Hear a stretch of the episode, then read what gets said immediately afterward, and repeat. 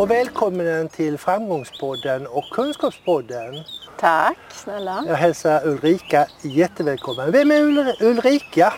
Hur ska jag svara kort och gott på det då? Nej, men jag heter Ulrika Norberg och jag är eh, generalsekreterare för Start for Life. Det har jag varit i ett och ett halvt år ungefär.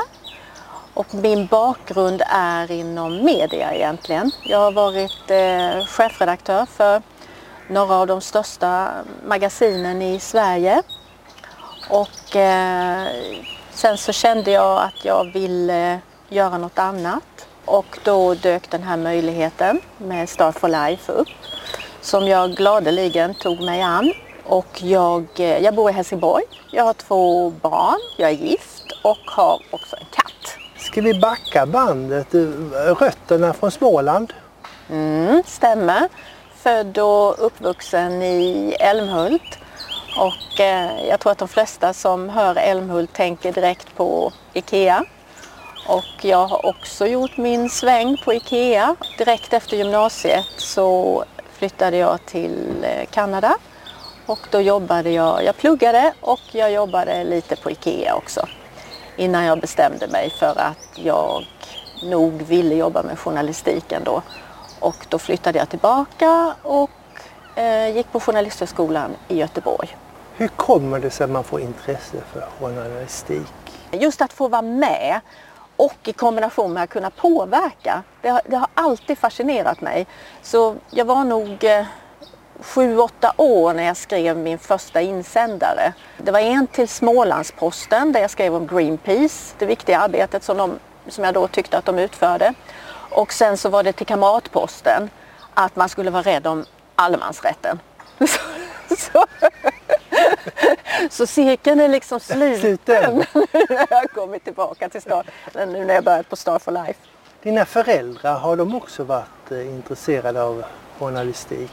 Nej, det kan jag väl säga att mina föräldrar de har ägnat hela sina liv åt IKEA. De träffades på IKEA i korridorerna där i, i Älmhult. Sen har de arbetat rätt många år i USA bland annat så att de, de har varit eh, verksamma utomlands. Men det jag kan säga om mina föräldrar är väl att de alltid har stöttat mig. Vad det än har varit för någonting så har jag alltid känt att jag har haft deras stöd och de har också pushat mig. När man tänker på det arbetet som Start for Life utför, våra coacher som är ute i skolan, det är ju det som är så fantastiskt att Förhoppningsvis när man växer upp här i Sverige så har du föräldrar som just har den rollen. Du kan prata med dem, du får inspiration, de, de pushar dig och så vidare. Men de barnen och ungdomarna som vi arbetar med i Afrika, många av dem är, har inte sina föräldrar kvar. De har gått bort i aids. Och där kommer våra coacher in i bilden och det är det som, som där man verkligen känner att vi gör en sån enorm skillnad. Att barnen och ungdomarna de får en vuxen förebild. De får någon som uppmuntrar dem att tänka på drömmar och mål. För det, det, man kanske inte tänker på det att, att många av, av barnen har aldrig fått den frågan. Vad skulle du vilja göra när du blir stor? Vad är din dröm? Och sen fortsättningsvis i de olika workshopen också få lära sig hur ska jag agera för att nå de här målen? Vad behöver jag tänka på? Har du varit nere på plats och besökt de här skolorna? Ja, där hade jag en väldigt tur för att jag åkte ner till Sydafrika precis innan pandemin kom. Då fick jag ju tillfälle att vara med ute på skolorna och träffa personalen, det som är mina medarbetare nu.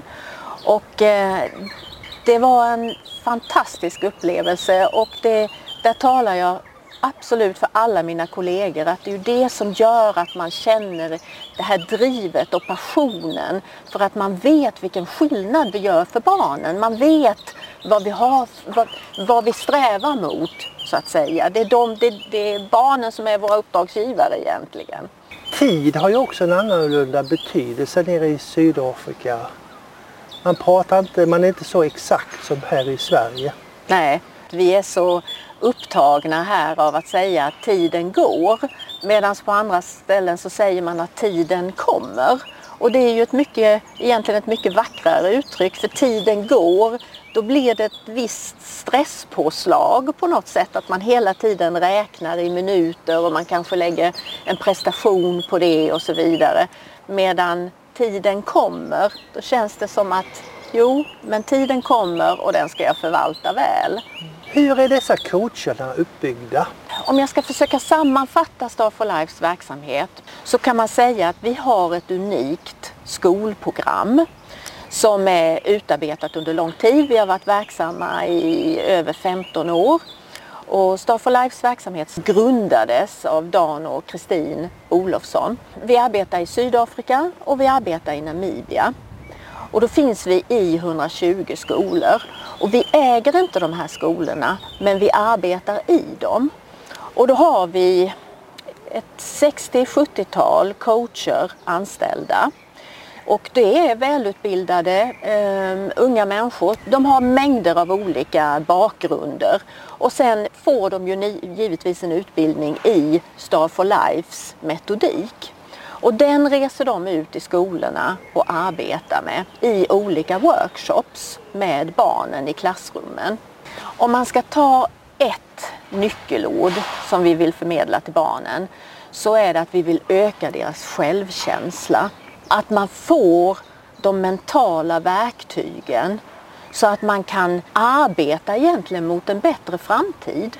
För bara för att du är född i fattigdom så behöver inte det betyda att livet alltid ska se ut så. Men du måste ju någonstans få inspirationen och motivationen så att du själv kan nå dina mål. Resultaten utav det vi arbetar med. Och det gäller för övrigt både i Afrika men det gäller också i Sverige. För i Sverige så arbetar vi under namnet Motivationslyftet och det, det är samma det är lite annorlunda förutsättningar men till syvende och sist så handlar det om den här inre förmågan att kunna arbeta själv med vart man vill, sina egna mål och drömmar. Men om vi tar Afrika så kan vi ju se då att ungdomarna tar bättre hand om sin hälsa, jätteviktigt. Att de studerar lägger möda på, på, på sitt skolarbete. Och det är ju också jätteviktigt för om du, inte, om du inte får tillräckligt höga betyg så kommer du inte att kunna ta examen och gå vidare till universitet och sen skaffa dig ett bättre jobb. Och man kan också se en, en, också en oerhört betydelsefull sak att, att tonårsgraviditeterna går ner. Och det är ju jätteviktigt för flickorna att de också, att du har rätt att säga nej. Du kan säga nej till sex. Du har möjlighet att göra det. Så alla de här, alla de här bitarna sammantaget gör att ungdomarna kan få de mentala verktygen och skapa sig en bättre framtid. Du har varit väldigt duktig på att lyfta saker och ting. Nu när du, när du nämner lyfta så är det också ett begrepp som, som innehåller så mycket. Dels det vi faktiskt arbetar med, att lyfta barn och ungdomar. Men sen för min, för min del i, i min roll som arbetsledare, lyfta och inspirera mina medarbetare. Och det är ju någonting som jag försöker göra nu och som jag har gjort eh, tidigare på de arbetsplatser där jag har varit arbetsledare förut. Det handlar ju om att inspirera och motivera en, i det här fallet en, en rätt liten grupp av människor att vi ska ta oss framåt, vi ska uträtta någonting och vi ska göra det tillsammans. Har Ulrika temperament? Ja. tror att jag har en väldigt, väldigt, väldigt lång stubin för jag är, det är inte mycket som kan få mig arg. Möjligtvis orättvisor. Men jag har nog temperament på det sättet att jag vill att saker ska hända. Jag vill att vi ska driva saker. Jag vill att vi ska se resultat. Om man kan kalla det att ha ett temperament, ja då har jag temperament. Tror du att det är bra att ha temperament? Ja, jag tror det är bra att ha drivkraft. Att man har ambitioner och man har mål och att man vill någonting. Det, det måste man väl ändå säga är för det mesta positivt. När du satt i skolklassen, mm. satt du där längst fram eller längst bak? ja, det där är en väldigt rolig fråga. Jag har alltid satt mig längst bak. Okej, varför då? Ja, jag tycker att det är spännande. Jag vill faktiskt släppa fram andra människor först.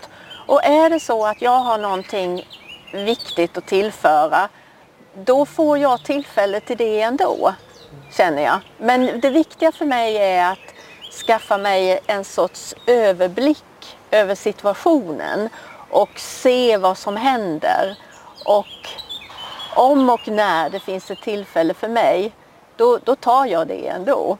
Och det är väldigt roligt att du nämner det för jag försökte vara lite diskret och under mitt första besök i Sydafrika så tänkte jag att jag ska vara lite diskret så att jag smet ju in mycket riktigt och satte mig längst bak. Men då var det ju en av coacherna som plockade upp mig ändå att jag skulle hålla ett spontant tal för barnen. Så eh, jag fick mitt tillfälle i alla fall. Vad tror du får företagare att skänka pengar till er? Jag tror att företagen väljer Star for Life för att det är så konkret det vi gör. Jag tror att man känner en väldig närhet med oss. Man, det är en liten grupp, vi är en liten grupp i Start for Life här i Sverige och i Motivationslyftet. Eh, de vet vilka vi är. De medel man skänker, att de gör nytta. Och dessutom så får du då rapporter två gånger om året från coacherna som arbetar i de skolorna man sponsrar som berättar om, om workshopsen, hur de har gått och Eh, hur eleverna klarar av betygen, vad man har pratat om och eh, ofta så kanske det det är något av barnen som skriver ett brev och berättar vad Star for Life har betytt för dem. Det kan också vara en rektor som får tillfälle att berätta vad Star for Life har betytt för den skolan. Igår så läste jag just ett, det är därför jag nämner det, för jag läste ett brev från en rektor och det var så fantastiskt. För att han, han skrev just det här att, att vi har Star for Life på vår skola, det betyder allt. För han märker det att, att eleverna de engagerar sig på ett annat vis. De får en insikt i det här vad skolarbetet betyder för att man ska kunna gå vidare. Och dessutom så var det så att han noterade på den här skolan att färre flickor blev gravida. Och det är ju också, jag menar, då vet man att ja, det vi gör, det gör nytta. Och det vet våra partners också. De som skänker pengar, har de möjlighet att besöka skolorna själva? Ja, för då, har vi, då arrangerar vi faktiskt en gång om året så har vi det som vi kallar en partnerresa. Så då får man verkligen insikt i hur det fungerar. Plus att man möter också andra entreprenörer som har samma intresse. Och, eh, vi har eh, Triple and Touch och har ju gjort ett fantastiskt arbete med det här att ta in musiken i metodiken. Du vet de här spontana konserterna ute på kvällarna i mörkret och, nej, det är häftigt att vara med om. Vad brukar de säga när de kommer hem från en sådan här resa? Antingen, det här var det mest fantastiska jag någonsin har varit med om. Alternativt, jag önskar att jag hade gjort det här tidigare för nu vill jag åka tillbaka många gånger. Och då finns det ju chans. Man kan ju åka med hur många gånger man vill. Har Ulrika några svagheter? Massor. Men det, det, jag skyltar ju inte med dem. Vi brukar ha sex snabba frågor. Du får välja A eller B. Ja, eh, Maldiverna eller New York? New York. Jag älskar storstäder och har alltid gjort. Film eller bok? Bok. Nej, får man sätta kryss i båda? Sushi eller oxfilé? Och sushi definitivt. Jag är inte en stor konsument av kött. Hund eller katt? Mm, katt. Jag tycker ju katter är väldigt charmiga i sin självständighet. Att man kan ju inte riktigt smila in sig hos en katt utan katten gör ju precis som den vill. Det är ju lite så att man själv är, man, man är ju hyresgäst hos katten liksom. Är du morgonmänniska eller kvällsmänniska? Förmodligen mer kvällsmänniska än morgonmänniska. Jag har ju i och för sig under mitt liv pendlat och så vidare och då var, var jag tvungen att stiga upp jättetidigt och det är ju bara att bita ihop och göra det. Men jag föredrar ju om jag kan få stiga upp i lite mer rimlig tid och sen vara vaken längre på kvällen. Eh, hämtar du mycket inspiration från resor? Ja, det har jag alltid gjort. Eh, exempelvis den här resan till Sydafrika ett och ett halvt år efteråt så kan jag fortfarande tänka på de barnen som jag träffade och de föräldrarna och sådär. Vid ett tillfälle under den här resan så delade Nordea ut eh, stipendier på sin skola. Och eh, då var det en äldre kvinna som var där och tog emot stipendiet och sitt eh, barnbarns vägnar, för barnbarnet var inte där just då. Och den här lyckan, förstår du, och du vet jag får nästan tårar i ögonen bara jag pratar om det idag. För att det var så fantastiskt för här kunde hon ju se att det fanns en chans för hennes barnbarn att ta sig ut ur den här vardagen och gå vidare till universitetet. Det här var biljetten till universitetet.